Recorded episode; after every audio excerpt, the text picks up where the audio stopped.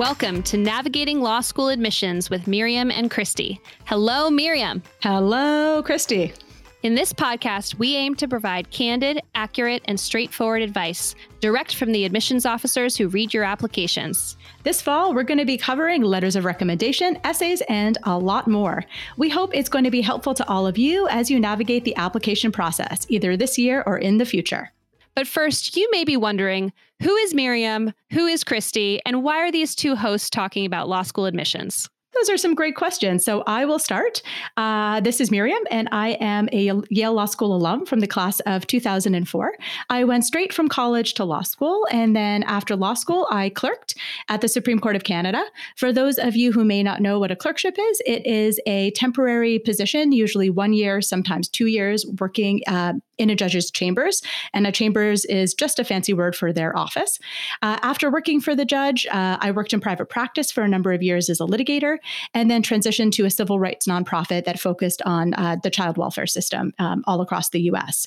I then spent a few years working at a different law school uh, in various roles, and then came back about two years ago to Yale Law School.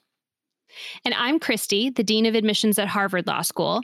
I worked for three years in between college and law school, and I was inspired to apply to law school from my experience teaching elementary and middle school as a Teach for America Corps member.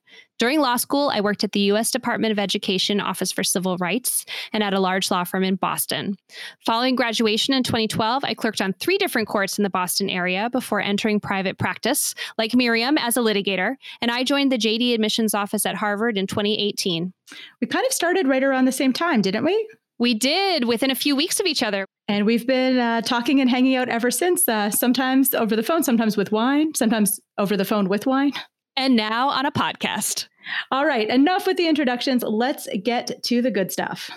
When we began working on this podcast, we wanted to add a little bit of levity and fun, and we thought it might be cool to start each episode with a game. So, Miriam, you have the honor of introducing our first game. Okay, so we're going to call this one underrated or overrated. And let's just jump right into it. So, I'm going to ask Christy uh, whether you think, Christy, this is underrated or overrated, whether you think applicants uh, should be using easy classes to boost their GPA. Okay, and I have to pick one, right? I can't like fiddle around in the middle. I've got to choose overrated or underrated. You've got to say overrated or underrated, but then you can give an explanation. I think that's eh, the you know, lawyers always say it depends. So we wouldn't be lawyers or recovering lawyers, as I like to say, if we didn't allow a little it depends. But start with a with a clear overrated or underrated? Well, this one is easy for me. Using easy classes to boost your GPA is overrated. This is one of those pieces of advice I see on forums that I, I, I just shake my head every time. This is an SMH shaking my head, overrated. We're looking for people who really like being students and like academic challenges. And I think people underestimate how much time we spend actually reviewing a transcript, going through class by class.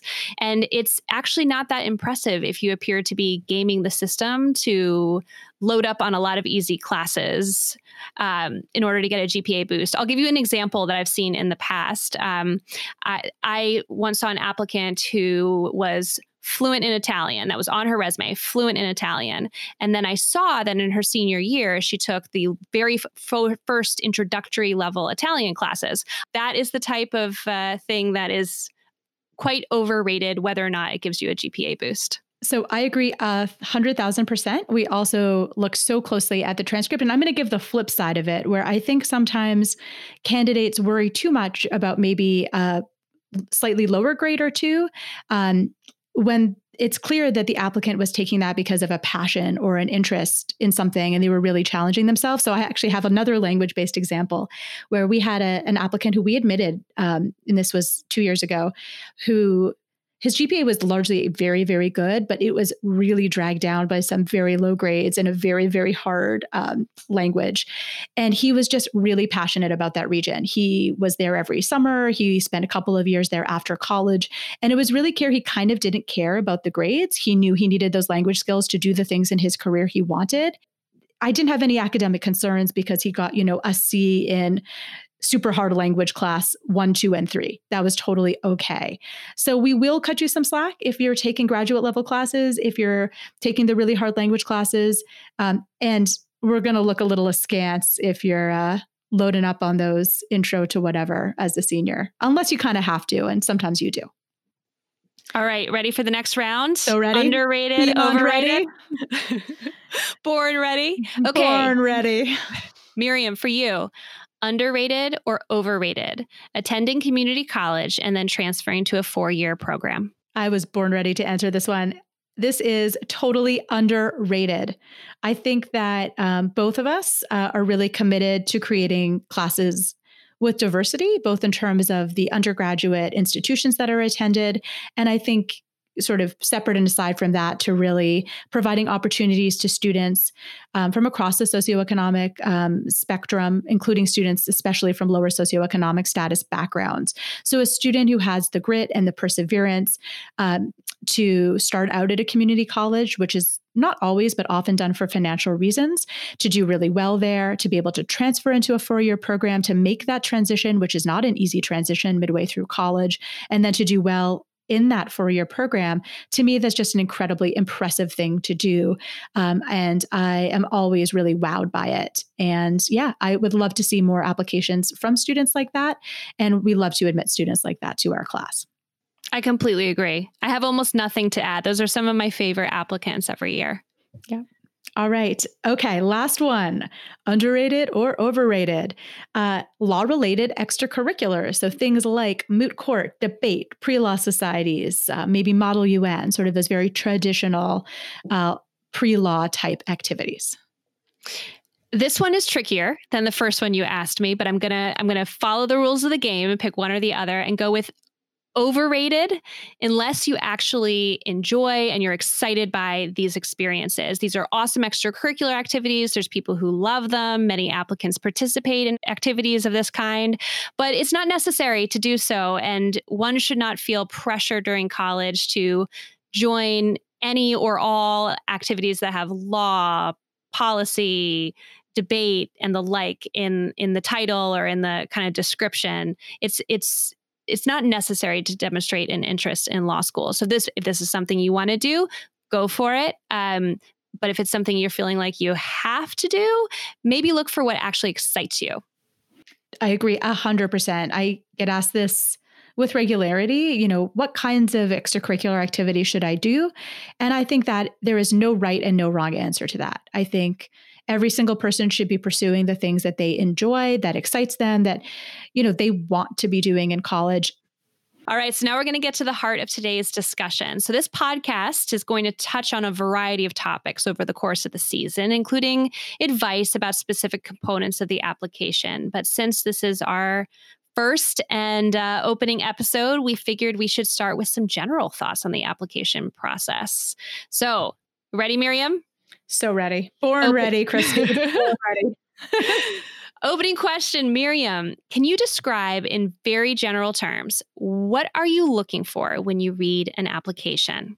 Okay, yes. So the first thing I'm going to say, this is my caveat, is that of course um, at Yale we have a somewhat unusual process, although it's not uncommon at schools to have you know lots of readers involved so i'm one reader among many our faculty is very involved so this is my own view um, i'm sure certain faculty members would agree with some of this or all of it, maybe to a greater or lesser extent, but that's my big caveat.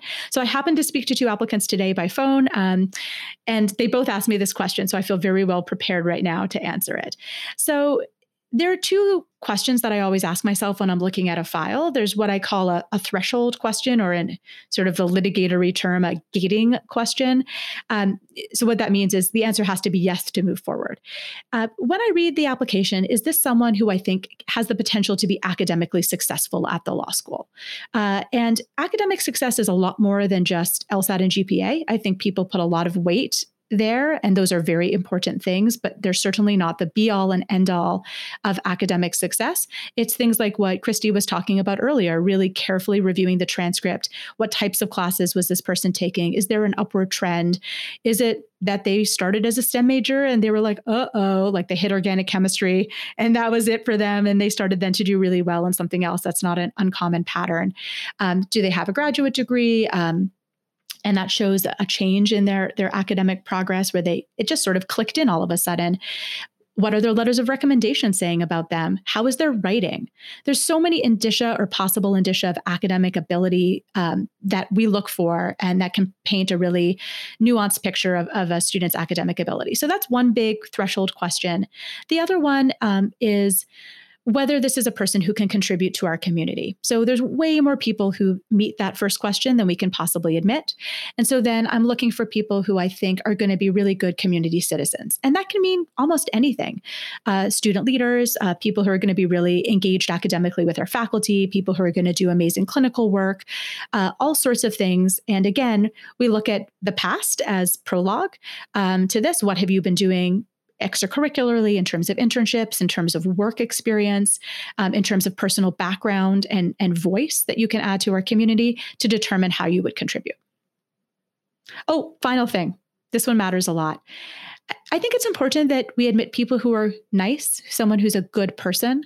Um, and the kind of person that our, our, faculty, our students, and our staff are going to enjoy working with and hanging out with. Uh, most people, almost everyone meets this criteria, but once in a while you'll stumble upon someone who doesn't. And I view that as a disqualifying thing. It's true. It's, it's, you do, yes. Every once in a while. It's rare. Every once in a while.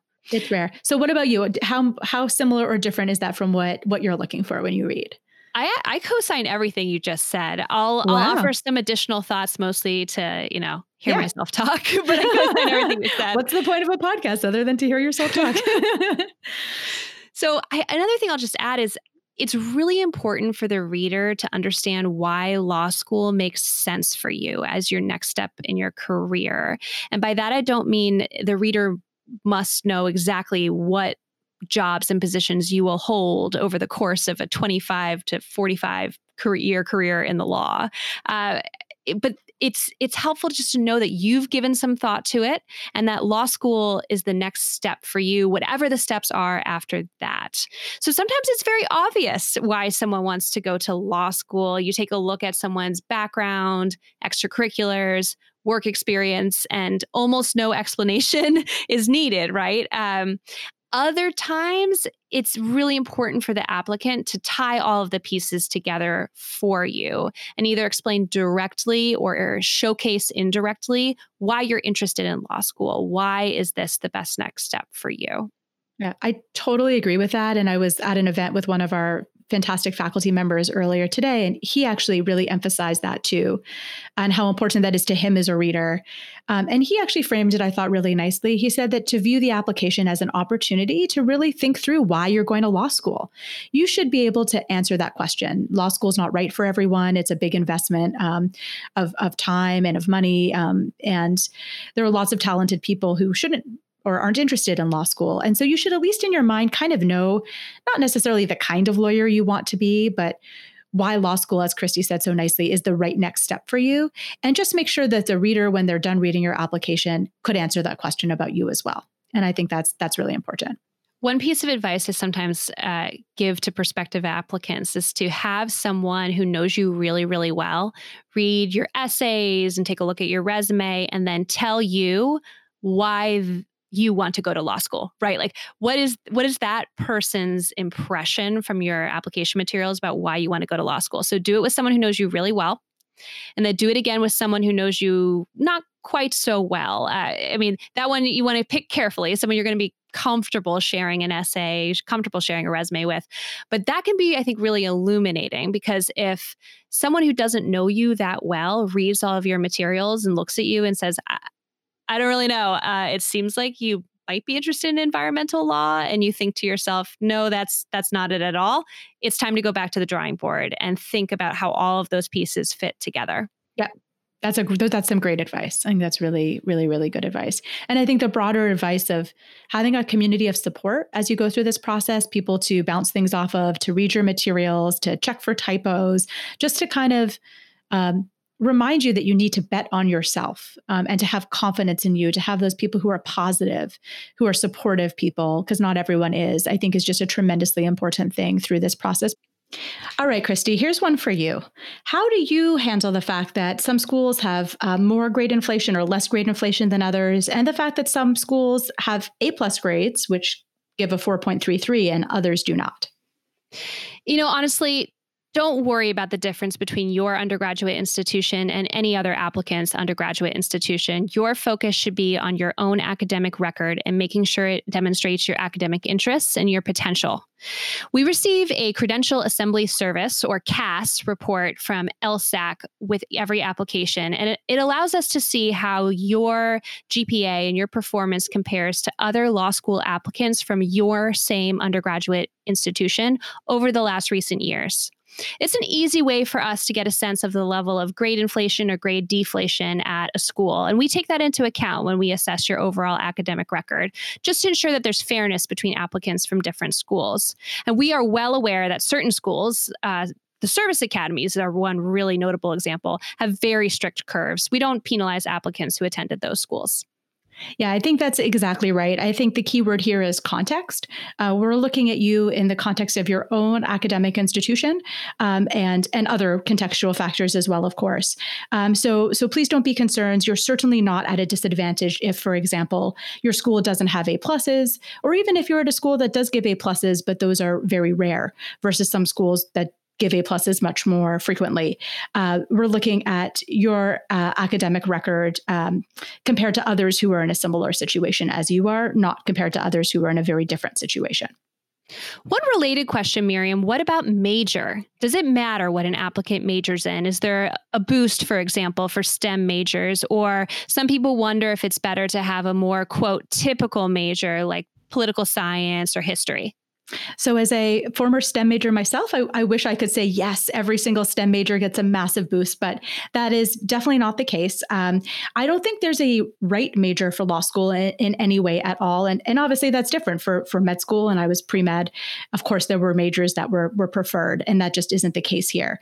I think it's really important to pick a major uh, that you enjoy, uh, where you're really excited to learn the material. Um, both because uh, I think college is a once in a lifetime experience and you want to enjoy it, but also because I think you tend to do better uh, when you're in in a major or taking classes that uh, really suit your learning style and also that you're really interested in. I completely agree. College is a limited period of time. You only have so many classes you can take. Your focus should be on getting the most out of that experience academically and otherwise, not choosing a major based on what someone on the internet told you might be helpful for law school admissions. I'll say that for Harvard, uh, coming from a STEM major is definitely a big plus in the application process. We're always looking for STEM majors, but I'm sure we both agree that we evaluate your academic performance in the context of the rigor of your individual course of study. Right. And it's certainly the case that it's possible in any major to have a more rigorous or a less rigorous set of courses. Completely agree. Miriam, what about graduate degrees? Helpful, harmful, neutral? So at YLS, we definitely admit a lot of people who have um, a master's degree or a PhD or who are in the process of, of working um, on one of those degrees or um, who come to Yale and then decide that they're going to either start that while in law school or right after. So that's definitely something I, I think we're sort of a, a, quirky place in some ways. We're a very interdisciplinary school. So I think for us that that can be an asset, but it is by no means necessary at all. Um, so you should never go out and get a graduate degree unless you want to get a graduate degree. That is a massive um, investment of of energy, of time, of money, uh, and it should be done because of a passion for the subject, because of an interest in the learning and the experience that you're going to get from that program, uh, and never done to improve your chances of law school admission. Uh, I look at graduate records with the same attention that I pay to undergraduate records. So I need to be confident throughout in an applicant's academic ability, uh, and that includes in any subsequent graduate programs. Sometimes a graduate program will help me overcome some lingering doubt. So if it's someone who maybe had a rocky start in undergrad and then a good finish, and then they have a really strong master's record, that's great. That just proves that they really fi- found their stride and um, and and I it makes me feel more confident. Sometimes it can be a problem if someone had a really strong undergraduate record, but then they went into a very rigorous master's program or PhD program, and there there's a downward trend that can give rise to some doubts about whether the the increased rigor of the graduate level study was was more challenging for them. So it's again context is key. Um, we look at those very carefully, even though technically those GPAs don't quote unquote count. They count for me in my review equally. For sure. For sure. I think it's important for applicants who have pursued post college study, uh, and particularly those who've pursued many years of graduate study, to help an admissions committee understand why law school makes sense as the next step. I know I've said this already, but for some people, it's a total pivot, and that's okay. Uh, just help us understand that. For other people, it's not a pivot at all. But you want the reader to understand why and appreciate why you're going to law school um, to avoid a situation in which it kind of just feels like the person likes school and is looking to do more school. Yeah, I totally agree with that. Christy, let's turn now to some of the non academic factors that are uh, important for a successful application, things like extracurriculars and work experience. How do you go about evaluating those as part of your review process? I'll start with extracurriculars, I suppose. So these are activities you participate in outside of your courses during undergrad. And I think they can tell you us a lot about the applicant. It tells us whether they were engaged beyond their coursework. And I'll say it's it's okay if you weren't. Um, there's some people who, who are more focused on their academics, and that's fine. Um, and it also can tell us a lot about your interests, what motivates you, what intrigues you, what did you try at one period of time. I like to see a record of sustained involvement in at least some extracurricular activities with some increased responsibility over time. Um, and I'll also say it's kind of fun to also see applicants who explore a variety of different activities because one's interests naturally change over time. But I, I'd like do like to see some sort of deeper commitment in at least some of those activities during undergrad. It's also helpful when one's extracurricular activities connect to the larger narrative about who they are and why they want to attend law school. Extracurricular involvement is is one of the ways that an applicant can show rather than just tell that they're interested in something. Yeah, so I agree with all of that. And I'll just say those are all sort of the platonic ideal of extracurricular activities that we see every possible pattern, ranging from none to being um, the leader for many years of multiple groups um, to, you know, just sort of jumping around and doing lots of different things. And all of those are completely fine. You should not be in any way nervous um, if you fit into one of those patterns or a different pattern. Uh, but those are some things to be thinking of if you're still early on and you're thinking about how to position yourself.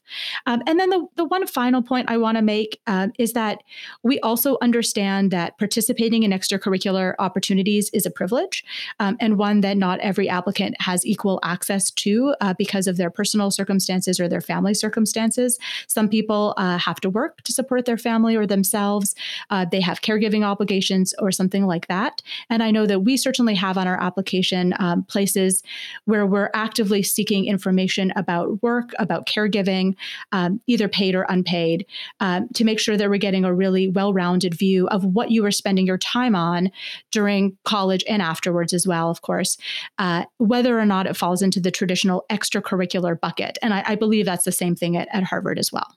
That is true. So let's turn to work experience. Um, so, work experience is definitely not necessary. There are plenty of incredible applicants and, and incredible students at both of our schools who went straight from undergrad to college. But I think it can be really enriching if it's something you choose to do. Yeah, and I think we're sort of on both sides of that, right? I went straight through, and obviously, Christy, you you spent three years um, working before law school, so I think we we just show that it's possible to to do both and um, and have a very good experience either way. So I'll, touch briefly on the types of work experience you may want to think about, or um, if you do choose that opportunity. And spoiler alert, we're going to have a whole episode on timing, so we'll talk more about that decision uh, later as well. Um, so my general advice on work experience is to really think about the kind of work you want to do rather than how is this going to look to an admissions committee later.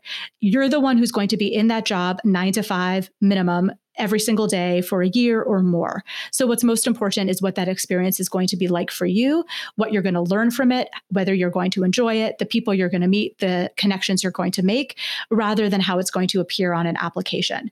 Um, I used to be a career counselor, so uh, I I think also that even if you have a job you don't love, that is a learning experience as well. It can teach you about yourself, about the kinds of jobs, careers, um, industries, subject matters you don't enjoy. So you shouldn't view that as a failure. You should view that as something uh, that you now know about yourself, which can be very valuable too. And obviously, it's in a field that you end up loving. That's great too. That's a win win sort of situation.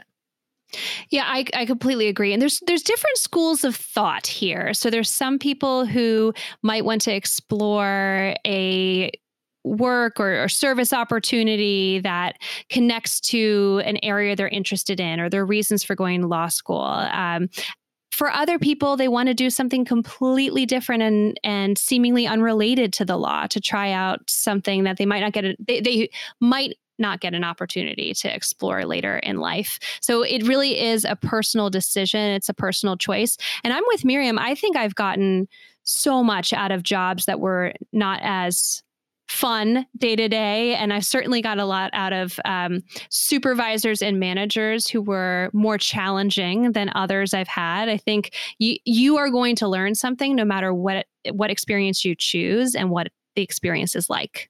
And I'm thinking actually of one of our incoming students this year. And I remember meeting him as an applicant, and he was very worried that he his job wasn't connected to his interests or reasons for going to law school and how that would look on his application. And he told me very honestly, he took the job to make some money and he was really, really, really worried. And I said to him, I'm like, you don't need to be defensive about that at all. Um, we understand why a student would want to go make some money for a few years um, and there's no reason to be worried about it. We see that all the time. Don't be concerned. So there's many reasons you might want to choose a job. All of them are valid and reasonable. We we have seen them all before, and we will uh, appreciate uh, them. Uh, at a minimum, a job gives you professional experience and skills, and that's a positive thing, uh, no matter what. Okay, let's talk about everybody's least favorite topic admissions tests. Do you have a preference uh, for the GRE or the LSAT and any advice for applicants making that choice? Nope, we do not have a preference. So I feel like I've been saying this for for two years. I'm not sure if everybody believes me, and no one believes our, us.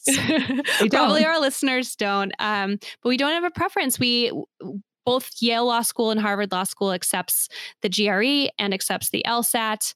Uh, we've both of our schools have admitted applicants with only GRE scores, only LSAT scores, both GRE and LSAT scores. Uh, but I don't want to speak for you. How about you? Do you have a, you have a preference? You say no. Totally the same. Um, last year was our first year with the GRE. I, will be honest, I was a little worried. It's always a little scary when you do something totally new, but I am thrilled uh, with that decision. I think it was a huge success. We admitted so many awesome people with the GRE, and I remember when we admitted the first one, thinking, oh my God, a year ago, this person couldn't even have applied to the law school. I am so glad we did this. Even if this is the only person we admit with the GRE, it was worth it just for them. And it was not the only person. And I'm so, so glad uh, we have that as an option for people. Um, look, I, I, think it's an important strategic decision. There are still law schools that only take the LSAT. Um, certainly, it is uh, the test that I think from my perspective, our faculty readers have been, you know, viewing for decades. So to the extent that it's a coin flip for you, maybe coin flip for the LSAT just because it's better known and more common. But I think that if there's any sort of substantive reason why you should be taking the GRE, um, if you're also applying to grad school, if you're having logistical constraints, there is no downside at all from our perspective to, to apply with just the GRE. It's it's true. So both of our two schools accept the GRE as well as the LSAT. Not every school does. you don't want to get too far down the road of GRE uh, study only to find out that one of your top choice schools only accepts the LSAT. So it behooves you to do a little bit of research on the front end. We Good should use prob- of the word behooves. Wow, one of my faves. I like to, I like to pull out that little word every once in a while. I was like, "Oh, I've never heard that like in speaking so well before. That was impressive." And I'll also say that this is probably a good moment to say uh, right now with COVID, taking a test looks really different for applicants. We accept the LSAT Flex, we accept the GRE at home, and Same. at least for us, we're not planning on viewing those scores any differently than a test taken in person. It's exactly the same for us. We view all of those four options as as equivalents. Um, and again, it's it's contextual. So we also get questions about um, do you only look at the highest score? Do you look at the average score? And we look at all the scores. Uh, all the scores. Yes. And maybe the best summary of what we've just said is everything we've touched on and lots of other things, it's all data. So your application is is just chock a block full of data, um, and we're taking all of those data points into account, both the ones that have numbers associated with them, which I think for applicants are the easiest to get really fixated on, but there are so many more data points, um, and that includes the entire record of testing. It includes the transcript in every class that's on it. Is there a graduate degree? What's the transcript for that? What are your recommenders saying? And all that data just goes into a giant hopper and it's evaluated really contextually and holistically. So, thanks for listening to this first episode of Navigating Law School Admissions with Miriam and Kristi.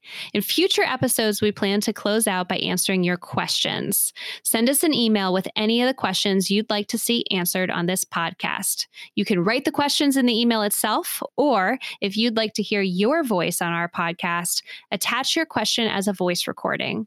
You can email the HLS JD admissions office at jdadmiss, J D A D M I S S, at law.harvard.edu.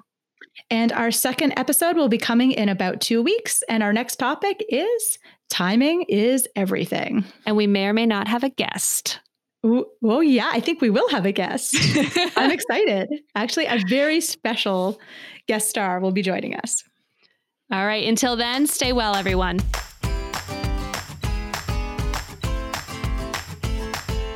This podcast is produced by Ryan McAvoy from the Yale Broadcast Studio.